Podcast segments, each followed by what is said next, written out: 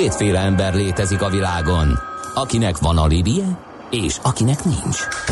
Az elsőnek ajánlott minket hallgatni, a másodiknak kötelező. Te melyik vagy? Millás reggeli, a 90.9 Jazzy Rádió gazdasági mapetsója. Ez nem anime, ez tény.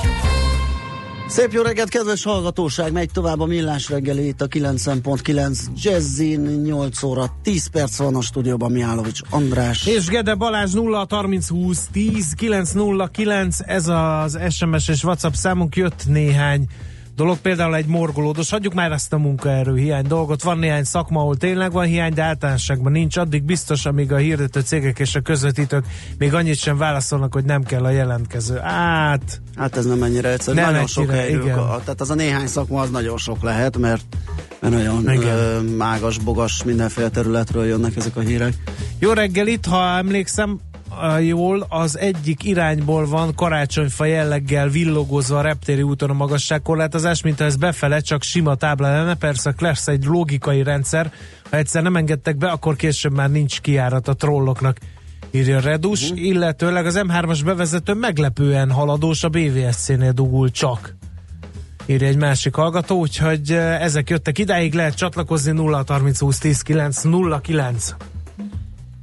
Daxere, Virgilendir meg, Steyer, Beskatta, Gravár, Belastingen. Kell tolmács.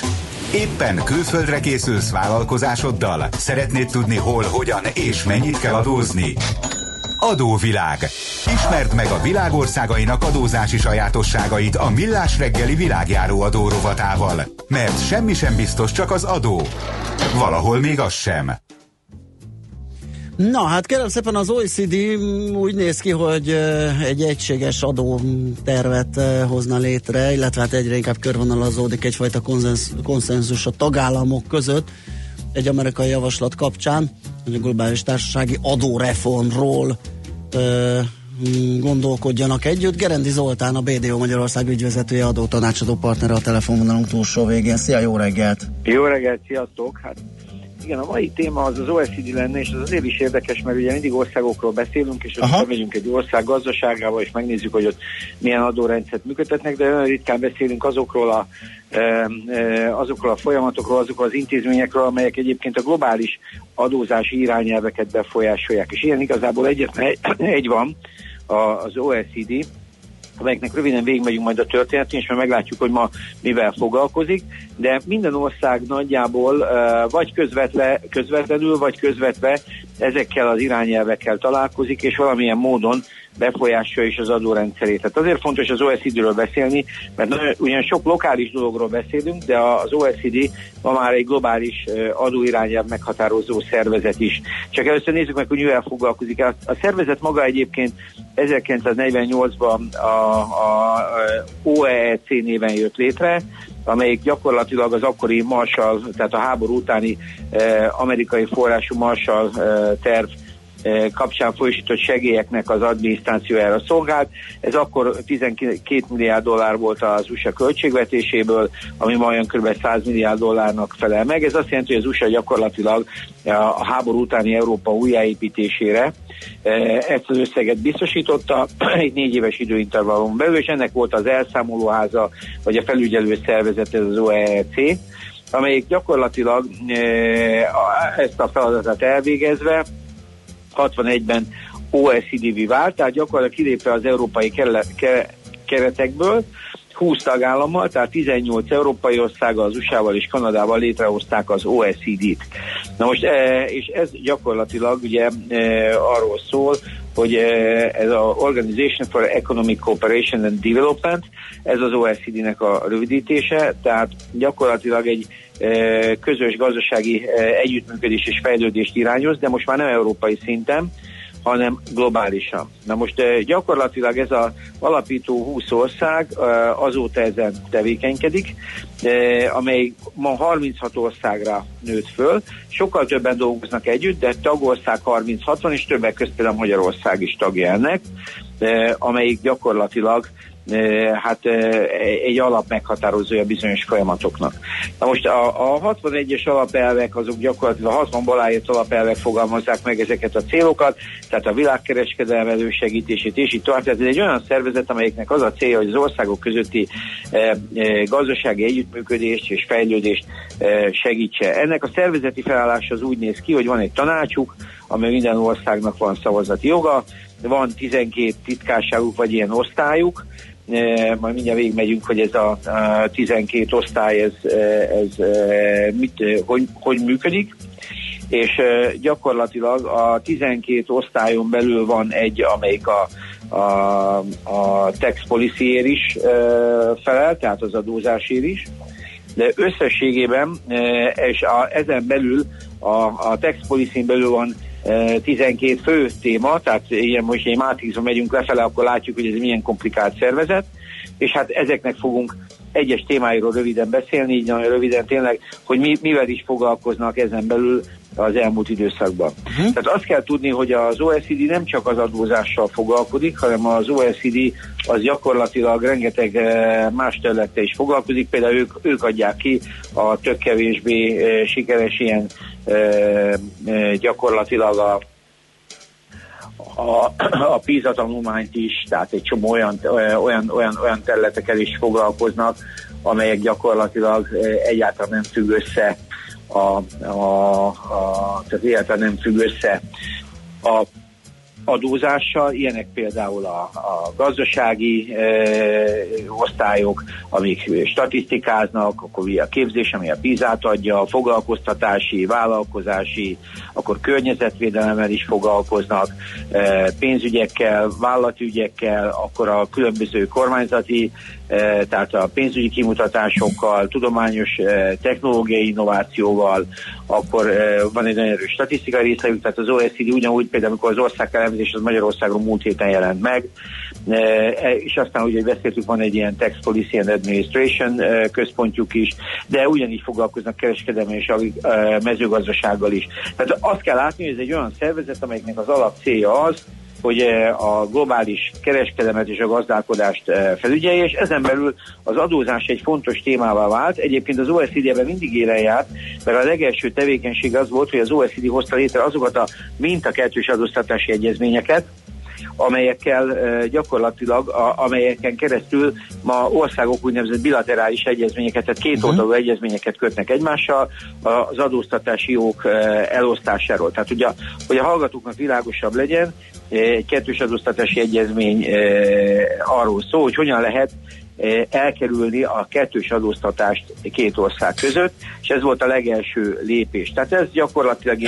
ez egy OECD találmány, ez a széles körben. Igen, hát az OECD, az ESZ-nek is van egy hasonló mintája, de az OECD volt a legsikeresebb, és gyakorlatilag az országok ezt vették át. Az OECD nagyon erős háttértámogatást ad, kommentárokat, de hogyan kell értelmezni, ezekben vannak azok az alapkérdések leszabályozva, hogyha az egyik ország társaság egy másik országban dolgozik, akkor a másik ország azt milyen mértékig adóztathatja, különböző jövedelem kategóriákra lebontva, de ebben benne van az is, hogy hogyan segítik egymást, hogyan cserélnek információt, és így tovább. Tehát gyakorlatilag, ha megnézzük a világ korábban, de ma is egyébként ilyen óriási egyezményhálóból áll, minden országnak van egy ilyen legalább 50-60 egyezménye, vagy akár 100 is, attól függ, milyen gazdaság éreje van, és hát ugye ezek azok az utak, vagy azok a hidak, amik gazdasági vagy adójogilag a két ország között mennek.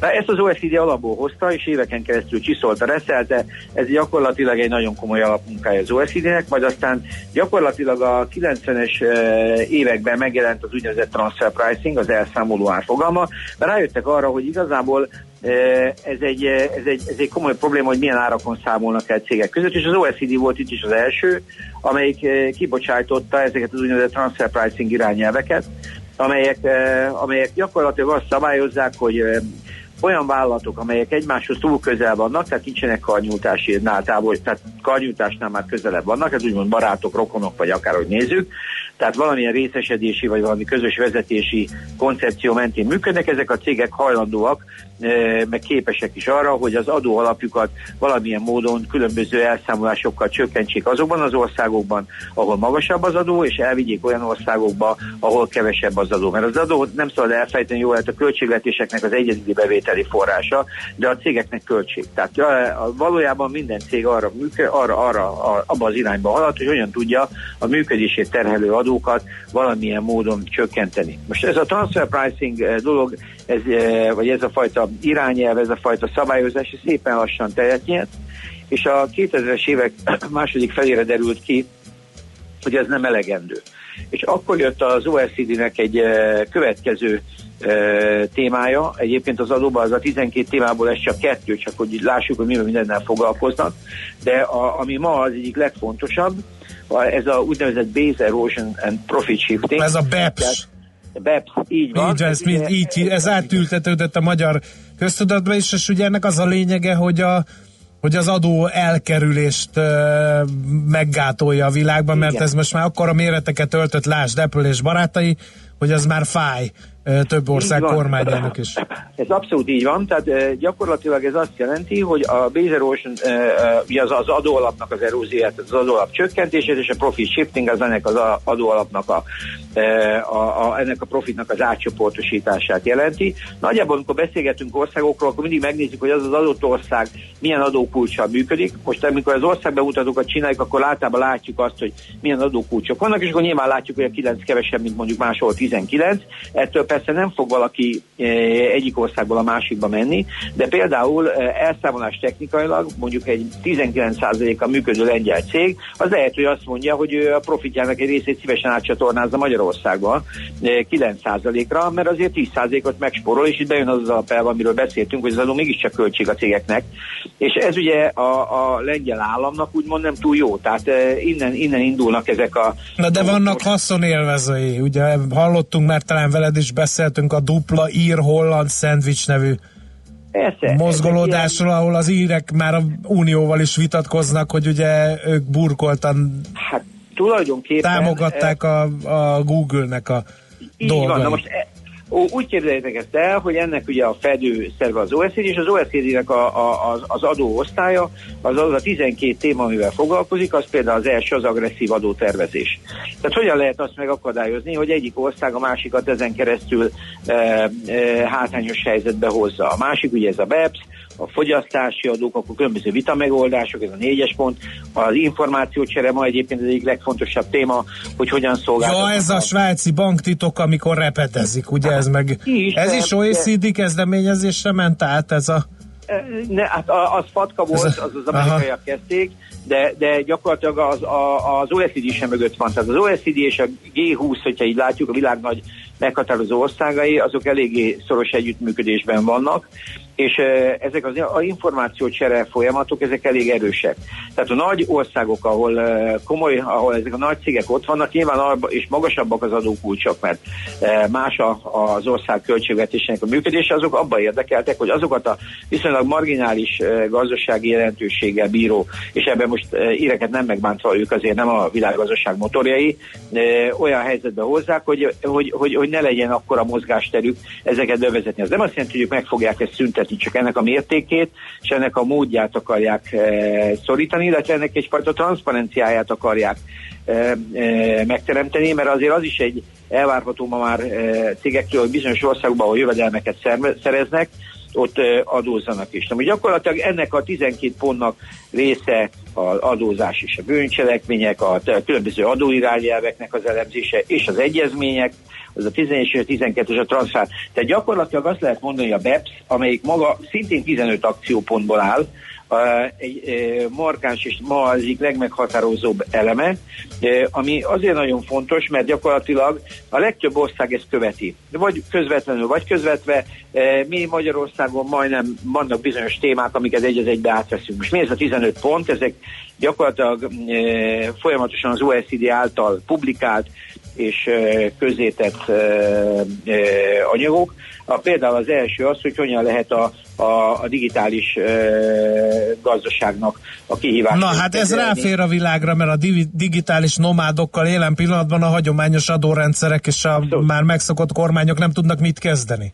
Hát a klasszikus, igazából eljutottunk oda, hogy egy ipari forradalom kellős közepén egy viszonylag konzervatív adózási modellel nagyon nehéz megfogni ezeket az iparágokat. Nem, az adózás nincsen felkészülve arra a gyorsaságra és arra a működési modellre, amely egy digitális vállalkozás működik. Mondok egy példát, a telephely. Ma korábban mindig az volt, egy cég belépett egy országra, akkor azért valamilyen módon le kellett telepednie, vagy egy ügynök formájába értékesített, és így tovább.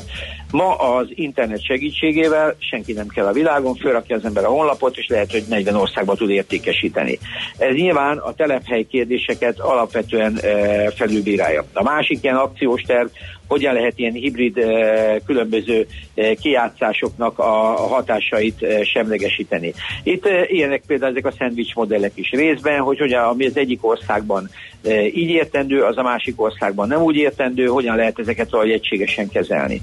Akkor gyakorlatilag hogyan lehet az úgynevezett ellenőrzött külföldi társaságnak a szabályait erősíteni. Ezek azok az országok, ahol ellenőrzött külföldi társaság, ahol egy olyan, ezek az alacsony adókulcsú országok, klasszikusan az offshore szigetek voltak, amelyek hát egyrészt ennek a szabályozásnak, másrészt a WikiLeaks botrányoknak köszönhetően szépen lassan, meg a transzparencia szabályoknak köszönhetően szorulnak vissza, de az OECD masszívan emögött áll. Akkor ugye gyakorlatilag különböző kamatelszámolási korlátozások vagy szabályok, mert ugye ma a legtöbb esetben cégek nem úgy visznek ki pénzt egy országból, hogy kifizetik a nyereségadót és gyakorlatilag leadózva osztalékként kifizetik, ez is egy lehetséges módja, de nagyon sokszor a tőkét hitelként biztosítják, és kamatokon keresztül viszik ki azt a jövedelmet, tehát azt a hozamot, amit az a tőke produkál, és ez a kamat az adott országokban levonható. Tehát és itt szokott bejönni azt, hogy különböző kamatlevonási korlátok, és így tovább, mi ennek a működése. Tehát egyébként ez egy közgazdasági alapítva is, hogy a kamatok, ugye a tőkének is van egyfajta költsége, a kamat az tipikusan ez lenne, az adózás a saját tőkének a hozamát, az osztalékot, azt miért kezel ilyen negatívan. Ebből egyébként néha látni bizonyos adóalapelveket, ahol például ahol osztalékadót például nem keletkeztetnek, szóval ezért adózásban is van ennek egy-két hatása.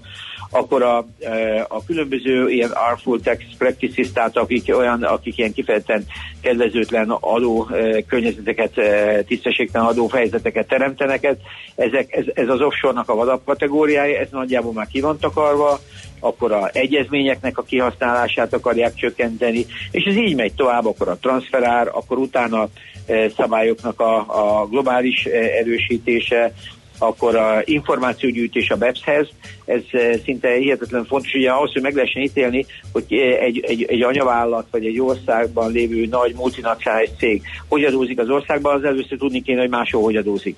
Na most ezt azért a cégen kívül az adóhatóság nem nagyon látja. Nyilván a cég gazdasági vezetőse az fillére pontosan látja, de mondjuk egy német cégnek mondjuk nem németországi adózását a német adóhatóság például csak bonyolultabban tudja beszerezni, vagy ugyanígy. Most ezeket segíti elő, hogy hogyan tudják az adóhatóságok egymás között ezeket az információkat megosztani.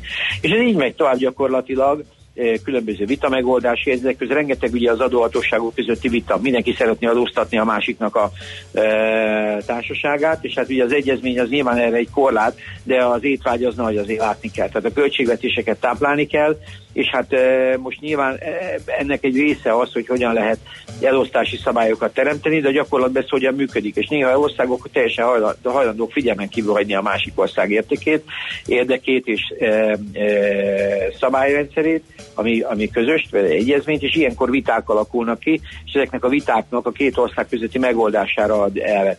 És hát ugye gyakorlatilag egy ilyen multilaterális eszközről is szó van, amelyik gyakorlatilag ezeket a kétoldalú egyezményeket próbálja, ez egy jogi probléma, hogy lehet két ország közötti megállapodott egyezményt olyan szintre emelni, hogy akár több országra is vonatkozzon, vagy ne kelljen mindig kettős bilaterális módon megoldani. Szóval összességében azt lehet látni, hogy az OECD egy hihetetlen aktív háttérszervezet, és pontosan ezért is beszéltünk róla, mert az adókulcsok, mértékek és ilyen specifikus szabályozás mögött nagyon fontos látni, hogy a lokális adózás is gyakorlatilag nemzetközi irányelvek alapján alakítják. Egyébként fogunk majd nem sokára beszélni az EU-nak is az ilyen adózási irányelveiről, de azt kell látni, hogy ez az egész ma adózási szintjén nagyjából az OECD-nél kezdődik, és minden, amiről beszéltünk, a digitális adózástól kezdve visszamenőleg a kettős adóztatás egyezményekig, ez az OECD asztalán van.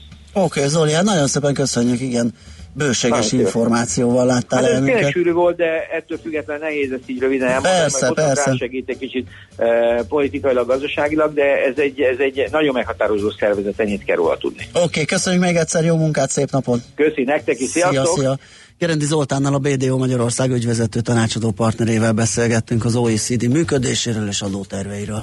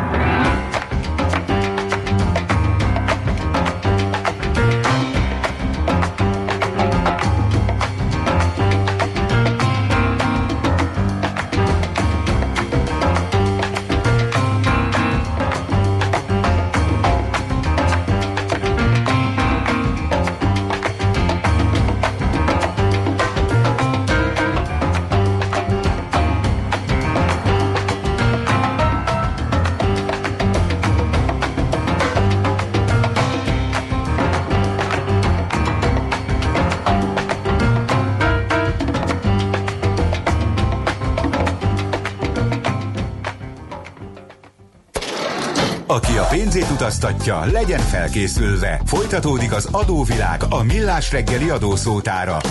Érdekességek, adózási szokások, geopolitikai helyzetkép. Na hát, amennyire különleges ugye ez a mostani fejezet, mert nem egy országról, hanem egy szervezetről szól, ezért ez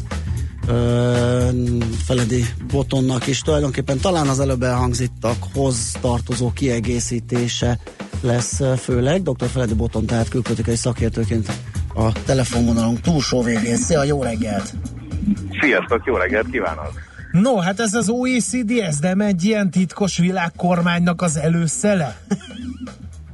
Nem, azt talán azért nem kell az OECD-ről állítani, bár vannak olyan megjegyzések, akik azt mondják, hogy az OECD tulajdonképpen a NATO túlsó gazdasági változata, azért ennél jóval több tagja van, és még nincs benne teljes Európa. Tehát az egyik érdekesség az tényleg az, hogy még javában zajlott az elmúlt években a balti tagállamoknak például az OECD-sítése, ugyanúgy, ahogy még például Horvátország vár erre. Tehát hogy azért ez egy lassabban terjeszkedő szervezet, illetve más királyokban pedig úgy tűnik, hogy bár vannak latin-amerikai jelöltek is ahhoz, hogy belépjenek, tehát például Kolumbia vagy más országok is elképzelhető, hogy továbbiakban újra csatlakoznak Európán kívül is. Miért jó ennek a szervezetnek a tagjának lenni, hiszen ajánlásokat fogalmaz meg, én nem tudom, hogy oda tud-e egyáltalán pirítani, ha valaki renitenskedik a tagállamai körül.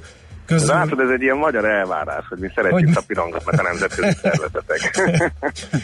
Tehát, hogy ez nem feltétlen célja egy ilyen szervezetnek, vagy legalábbis volt olyan időszak a nyugati demokráciáknak, amikor azt gondolták, hogy az, hogy ők közösen gondolkoznak arról, hogy majd egyébként nemzetállami szinten, de milyen szabályozásokat hozzanak, annak van értelme. És azért ez mondjuk évtizedekig egyébként remekül működött.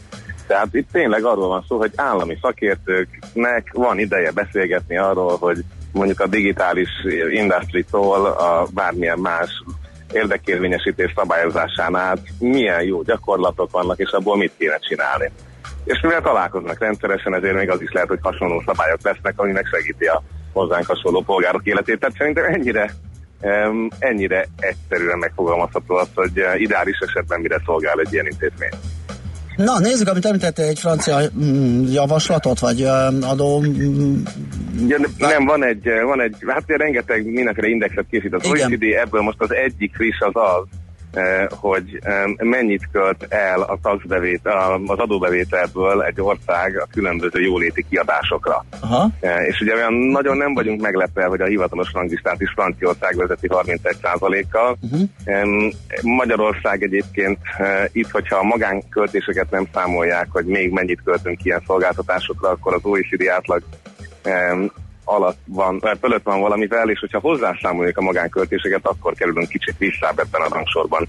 De talán azért érdekes a francia történet, mert mégiscsak itt történik igen. A sárga mellényeseknek ez a nagy mozgolódása, most már tényleg hónapok óta mondhatjuk, amire tényleg csak így egy hétvégi gondolkodni való, hogyha valaki esetleg dugóban áll, hogy hát vajon nem elég a pénz. Tehát itt nem arról van szó, hogy nem költenek a franciák, mert messze a legtöbbet költik ezekből a tagállamokból is, USA-hoz képest, skandináv államokhoz képest is, csak valahogy a rendszer mégsem úgy adagolja ezeket a pénzeket, vagy nem úgy kommunikálják a politikusok, vagy a franciák nem értékelik. Tehát, hogy rengeteg jó kérdés következik szerintem belőle erre a kis hétfő reggelre. Igen, mindenképp, tehát a GDP arányos rész tekintve vezetik ők a rangsor, de az nem feltétlenül elég ez az összeg a franciáknak.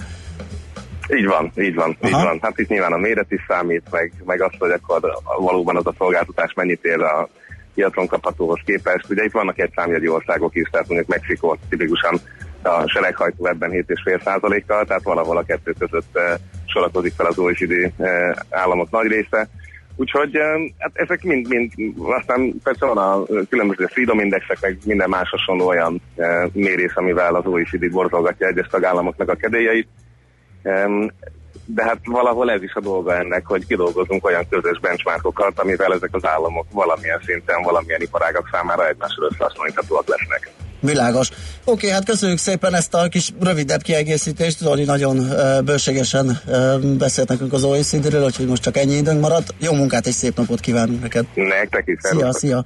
Dr. Feledi Botond külpolitikai szakértőnkkel beszélgettünk, még itt az adóvilág rovatban, megyünk tovább Csmit Tandi rövid híreivel.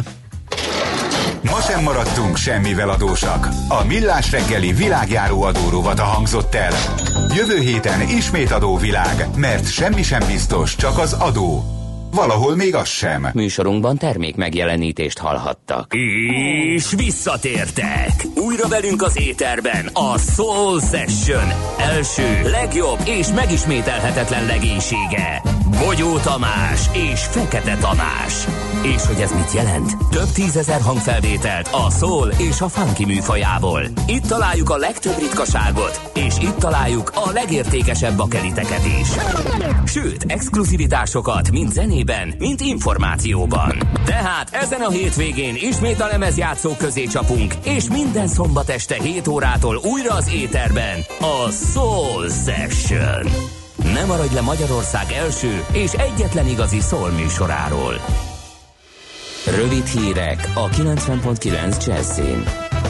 Sok diák jön Magyarországra tanulni. 5 év alatt több mint másfélszeresére nőtt a külföldi tanulók aránya. A legtöbben Németországból érkeznek, de sokan jönnek Szlovákiából, Romániából, Szerbiából és Kínából is. Hello tél elnevezéssel indít kampányt a Magyar Turisztikai Ügynökség. A cél, hogy a hideg hónapokban is minél többen pihenjenek itthon. A hónap végéig 150 szálláshely, fürdő, étterem és más turisztikai látványosság várja különleges ajánlatokkal és kedvezményekkel a belföldi utazókat. Nem kedvez az enyhe idő az allergiásoknak.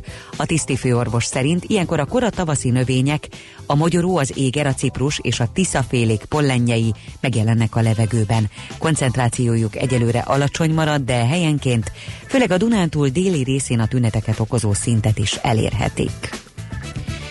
Rendhagyó történelemórákkal várja a diákokat februárban a Terrorháza Múzeum. 19-e és 22-e között a kommunizmus áldozatainak emléknapja alkalmából szerveznek előadásokat, kapcsolódva a Lenin-német kapcsolatairól szóló időszaki kiállításhoz. Változik a menetrend a Budapest 60 vasútvonalon. Mától kezdődik ugyanis a 10 hónapig tartó felújítás Pécsel és Aszód között. Decemberig vonatpótlóbuszok közlekednek a két település között. Az Intercity járatok esetében külön IC pótlóbuszokat állítanak forgalomba. Ezek a Keleti pályaudvar és 60 között viszik az utasokat. A Budapest 60 vasútvonal felújítása 150 milliárd forint uniós és állami forrásból valósul meg. Az Egyesült Királyság mindenképp kilép az Európai Unióból, nyilatkozta a brit miniszterelnök. Theresa May megerősítette, eltökélt szándéka, hogy végigvigye a Brexit folyamatot, és szeretné tartani magát a céldátumhoz is, azaz a brit EU-tagság március 29-én szűnne meg. Életbe lépett a szigorúbb fegyvertartási rendelet Bécsben. Akár 500 eurós, azaz több mint 150 000 forintos büntetést is kaphat, aki engedély nélkül tart magánál erőszak elkövetésére alkalmas tárgyat. Az osztrák fővárosban korábban az alkoholfogyasztást is korlátozták, több helyen, azután, hogy nőtt az erőszakos támadások száma. Ma is marad a sok felhő, de néhol már előbukkanhat a nap is, eső viszont nem valószínű, a szél sokfelé erős, néhol viharos lesz, délután 3 és 8 fok közé melegszik a levegő. A folytatásban napos, de hűvös idő várható, éjjelente mindenütt fagyni fog. A hírszerkesztő Csmit Tandit hallották, friss hírek, legközelebb fél óra múlva. Budapest legfrissebb közlekedési hírei, itt a 90.9 Jazz-en. A fővárosban baleset történt a Kacsó-Pongrác úti felüljárón kifelé, egy sáv járható. Telítettek a sávok a Rákóczi úton befelé, a Fiumei úton a Barostér irányában, az M3-as autópálya bevezetőjén a Szerencs utca és a Kacsó-Pongrác úti felüljáró előtt, a Kerepesi úton a Róna utcától a Hungária körútig, az M5-ös autópálya fővárosi szakaszán az autópiactól befelé, a Soroksári úton az Illatos úttól befelé, illetve a Hungária körgyűrűn és a Nagy úton szakaszonként mindkét irányban. Erős a forgalom a 11-es főúton befelé a Pünkösd fürdő utca előtt és Csillaghegynél, a 10-es főút bevezető szakaszán az Óbudai temetőig, a Budakeszi úton és a Hűvösvölgyi úton a Szilágyi Erzsébet-Fasor irányában, a Szél-Kálmán tér környékén, a Váci úton a Fóti úttól befelé, illetve az Üllői úton befelé a nagyobb csomópontok előtt. Egybefüggő a kocsisor a Budai alsórakparton a Szépvölgyi útvonalától az Erzsébet hídig, a Rákóczi hídtól a Szabadság hídig, a Pesti alsórakparton a Szent István parktól a Lánc hídig, valamint északi irányban az Erzsébet híd és a Dráva utca előtt. Nemesszegi Dániel, BKK Info. A hírek után már is folytatódik a Millás reggeli, itt a 90.9 Jazz-en. Következő műsorunkban termék megjelenítést hallhatnak.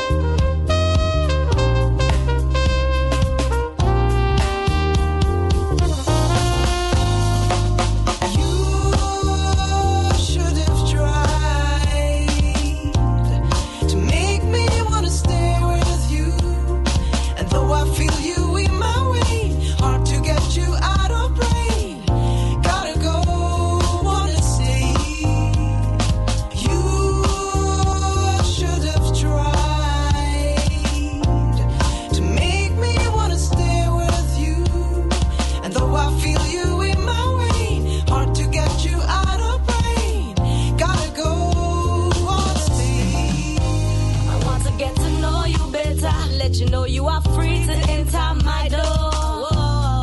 Whoa, whoa. I want to cook you dinner, watch you sated and satisfied.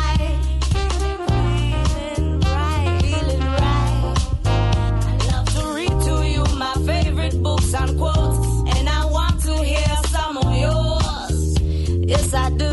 Yes, I do. I want to work with you and sweat with you, relax and have a smoke with you.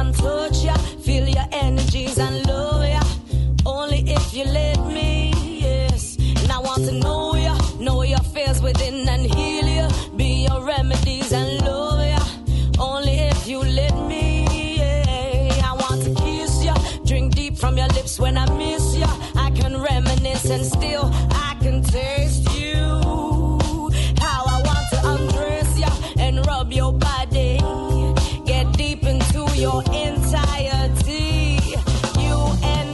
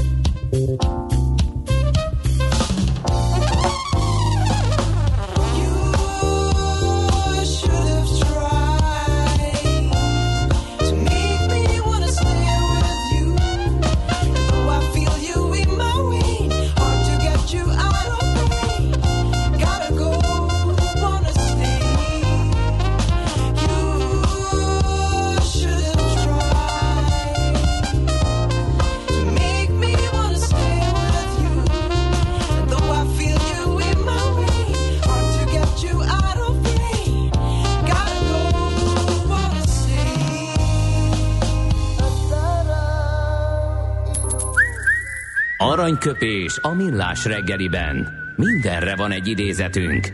Ez megspórolja az eredeti gondolatokat. De nem mind arany, ami fényli. Lehet kedvező körülmények közt gyémánt is. Aztán neked bioélelmiszer, sport, mozgás, egészség. Alice Cooper 71 éves, 1948-ban született ezen a napon, és hát sok mindent nem tett, hogy de tehát Doctor of Music, kérlek szépen, ha nem tudtád volna, mert hogy nagylelkű anyagi támogatásért cserébe az Arizona állambeli Phoenixi keresztény liberális Grand Canyon University 2004 májusában a Doctor of Music díszdoktori címet adományozta Alice Coopernak, aki egyébként Vincent Damon Fournier néven látta meg a napvilágot 1948. február 4-én, és a 60-as évek elején kezdett el zenélni, és nem volt stílus teremtő az ő zenéjük, de szokatlan nevük, botrányos megjelenésük női ruhában, vagy ilyen lenge rongyokban léptek fel, erősen és excentrikusan kisminkelve ráadásul, és ez ezt kísérő színpadi show miatt az ő nevükhöz kötik a shock rock műfaj, mint olyannak az elterjedését, ugyanis koncertjeiken mindig kényszerzubbonyban, óriás kígyóval és különböző kínzóeszközökkel felpimpelve léptek ők föl, úgyhogy sokáig az alkoholrabja is volt Alice Cooper, de azért végül lejött a szeszről, ha szabad ezt a kifejezés használni, és a slágárlisták élére 1989-ben a Trash albummal és ezen belül a Poison című kislemezével visszaverekedte magát, Egyébként nagyon termékenyítőleg hatott a Kiss együttesre, Mellin Menzonra, a Lordira, vagy éppen Ozzy Osbourne-ra is, és egyébként mai napig aktívan turnézik, tehát 71 évesen a rock nagyfater. 50 millió darab lemezt adott el világszerte, úgyhogy érdemes rá odafigyelni. Ezt tőle választottunk 71. születésnapja alkalmából, így tisztelgünk, hogy tőle választottunk. Aranyköpést így hangzik: ha rockstárokra hallgatsz az ügyben, hogy kire szavaz, te még náluk is nagyobb idióta vagy. Hát akkor ezt nem is tudtam, hogy ilyen markáns politikai véleményt is hajlandó volt megfogalmazni. De akkor erre figyelni kell, ugye, mert főleg az amerikai elnökválasztások idején, meg után is hajlamosak tényleg állást foglalni a zenészek mindenféle politikai ügyben. Aranyköpés hangzott el a Millás reggeliben. Ne feledd, tanulni ezüst, megjegyezni arany. Dugó, üres utak, beszorult kamion. A tököli a Hungáriáig meglepő, mint a nem is hétfő lenne, írja az egyik hallgató. Többek jeleztek más dolgokat, és például a gyors változás az M3-as, mert az M0-ásnál is dugul, írja egyik hallgató. Aztán a napokban lesz 75 éve, hogy a szovjet haderők rommá bombázták Helsinkit, vagy legalábbis ezt gondolták. Megérne egy napi csatarovatot a héten, hogyan tették lóvá finnek a vörös hadsereget? Hát igen, ez volt a téli háború, amikor a hadtörténelemben egyáltalán nem egyedülálló módon bebizonyosodott, hogy Dávid képes legyőzni Góliátot, ráadásul a téli háborúba verték oda a finnek az oroszokat, ugye úgy, hogy az oroszok után a második világháborúban arról voltak híresek, hogy ugye téltábornok győzte le a német csapatokat, igen, tehát aztán előtte meg az orosz csapatokat győzte le téltábornok, úgyhogy na, nagyon tanulságos, majd valamit szögelek belőle. Van, okay. Suhanós a reptéri gyorsorgalmi mindkét irányban, a Terminál 1 és a város között, a tolató kamion régi sztori lesz. Igen, régi sztori, csak a tanulságait próbáltuk levonni ennek az ügynek. Na, szóval ilyenek és ehhez hasonló SMS-ek jöttek, lehet csatlakozni az elhangzottakhoz, vagy más témában észrevétetni magunkat a 0-30-20-10-9-09-es SMS és WhatsApp számom.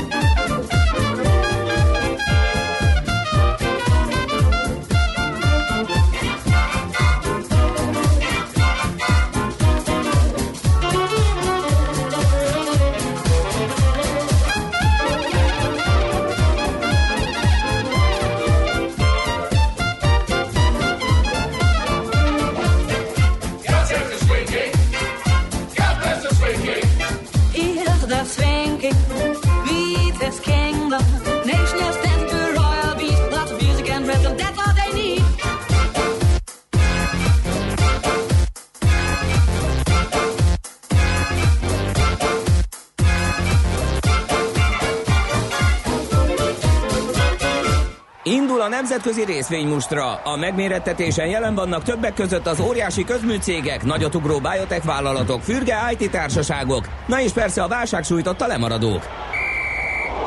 Az esélyekről szakértőinket kérdezzük. Kapcsoljuk a stúdiót. Hát gyakorlatilag a múlt hét ott folytatjuk, ahol a múlt héten abba hagytuk, mert hogy egyrészt a nyilatkozónk Barát Tibor, az Erste Befektetési ZRT vezető üzletkötője, és a sztorik sem változtak, illetve nyilván igen, a cégek, a főszereplők nem. Szia Tibor, jó reggelt! Jó reggelt kívánok, hát így van. Tehát akkor következik a Wirecard Tesla 2.0. Tehát egyre izgalmasabb híreket, vagy ugye tényleg egy ilyen folytatásos rádióregényre alkalmas történetet láthatunk itt a tőzsdéken ebben a két céggel kapcsolatban. Ugye hát kezdjük a Wirecard-dal. Okay. Ugye péntek mondjuk 15 óráig minden úgy tűnt, hogy semmi rendkívül dolog nem lesz, és akkor nyugalommal térhetünk ennél a papírnál, és a hétvégére már persze azt, ami ugye a szerdai mozgások után ugye nyugalomnak nevezhető. Aztán hát nem így történt, mert a Financial Times újból meglebegtette, hogy hát bizony az a cikk, amit ő szerdán leközölt, ezt pontosította is, és hát ő úgy tudja, hogy egy ügyvédiroda, mégpedig ugye szingapúri ügyvédiroda, ez a Ryan Tan, tehát a cég által, a Wirecard által megbízott vizsgálat során hamis könyvezetés, csalás, korrupció és pénzmosás gyanút vetett fel, amit egyébként már a csúcsmenedzsment felé 2018. május 8-án egy prezentációba elő is adott, és hát ugye erre hivatkozott az újság is ugye szerdán. Na hát erre hirtelen a papír, hát 15 óráról, mondjuk egy 16 óra 15 percre a 145 eurós árról 100 euróig esett, ami hát 2018 áprilisa óta nem látott szint, és aztán hát a végére egy nagyon haloványat, ugye 108,5 euróra emelkedett. Pénteken egyébként a cég, mármint maga a Wirecard, ugyanazokkal a szavakkal utasította vissza ezt az újságcikket, amit ugye szerdán, tehát hogy ez nincs ilyen félrevezető hamis adatokat tartalmaz. Aztán mára némileg módosult az összkép, mármint legalábbis ugye a Wirecard nyilatkozat alapján, aki ugye azt mondta, hogy hát valóban van egy... Jó, van itt valami, na. Van itt egy vizsgálat, ugyan, 2018 májusa óta, amit a belső compliance részleg, valamint valóban ez a Ryan Tan ügyvédi iroda folytat, ami már úgy néz ki, hogy lassan a végéhez közeledik, de semmiféle olyan szabálytalanságot nem fedezett fel, ami akár a vezetőség részéről, akár a dolgozók részéről elkövettek volna. Hát aztán lehet, hogy ezt mondjuk jobban tette volna, hogy ez korábban is lenyilatkozza, hogy folyik egy ilyen vizsgálat, igen. És akkor talán ugye kevésbé zörgött volna ugye a haraszt. Minden esetre hát ennek ma ugye azért örülnek a befektetők, hogy legalább már valami információ, plusz információ van, és hát így egy 10%-os pluszba várhatóan fog nyitni a papír. Ja, mert hát 108-on fejezte be a kereskedést, és hát most 118-nak tűnik a nyitásba. Ha mondjuk ez lenne a megoldás, akkor igazából ugye egy kicsit ugye a kecske is, meg a káposzta is ugye jól lakna, meg megmaradna, mert hát részben igaza lenne a Financial Times-nak, hogy valóban valami vizsgálat van. Igen, de nem akkora nagy a botrány, mint amikének látszik. Hát, azzal együtt azt gondolom, hogy azért ez most még veszélyes terep, amíg nem tisztázódnak ezek a dolgok. Hát minden esetre itt azért ilyen napon belül, vagy fél órákon belül ilyen 10%-os mozgások, azok azt gondolom, hogy most már be vannak programozva a rendszerbe, hát most csak az irányt kell megtalálni. Csak, igen. Na jó, nézzük a Teslát. Mit hozol, hogy legyűrte a BMW-t meg a Mercedes-t? Igen, ugye erről akartam ugye beszámolni.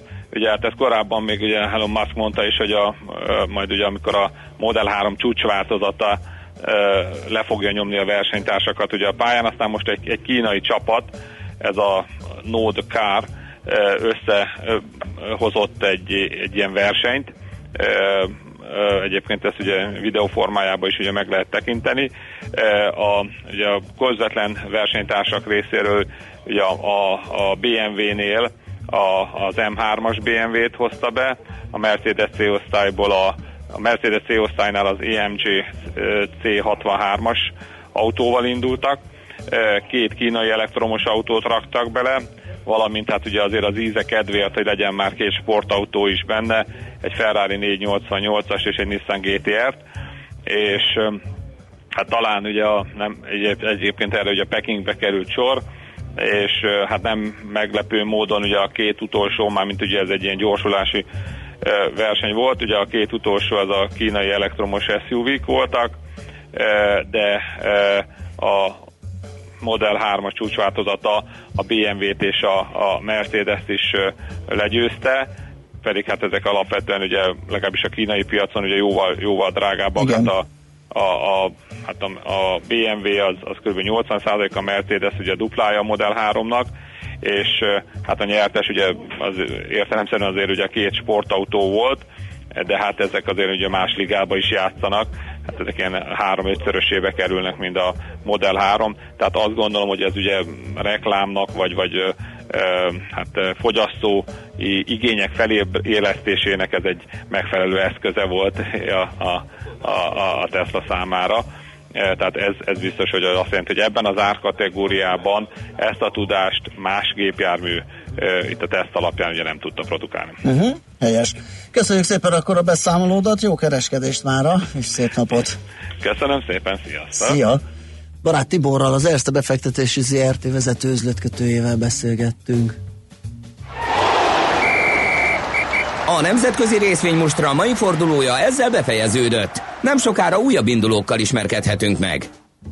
A várakozás pillanataiban milyen hírekkel tudsz szolgálni nekünk, amit a hallgatók írtak, és persze Csmit Tandira várakozunk. Helsinki bombázása nem a téli háború, hanem annak megtorlása akart volna lenni, írja pontosítva a hallgató, de más...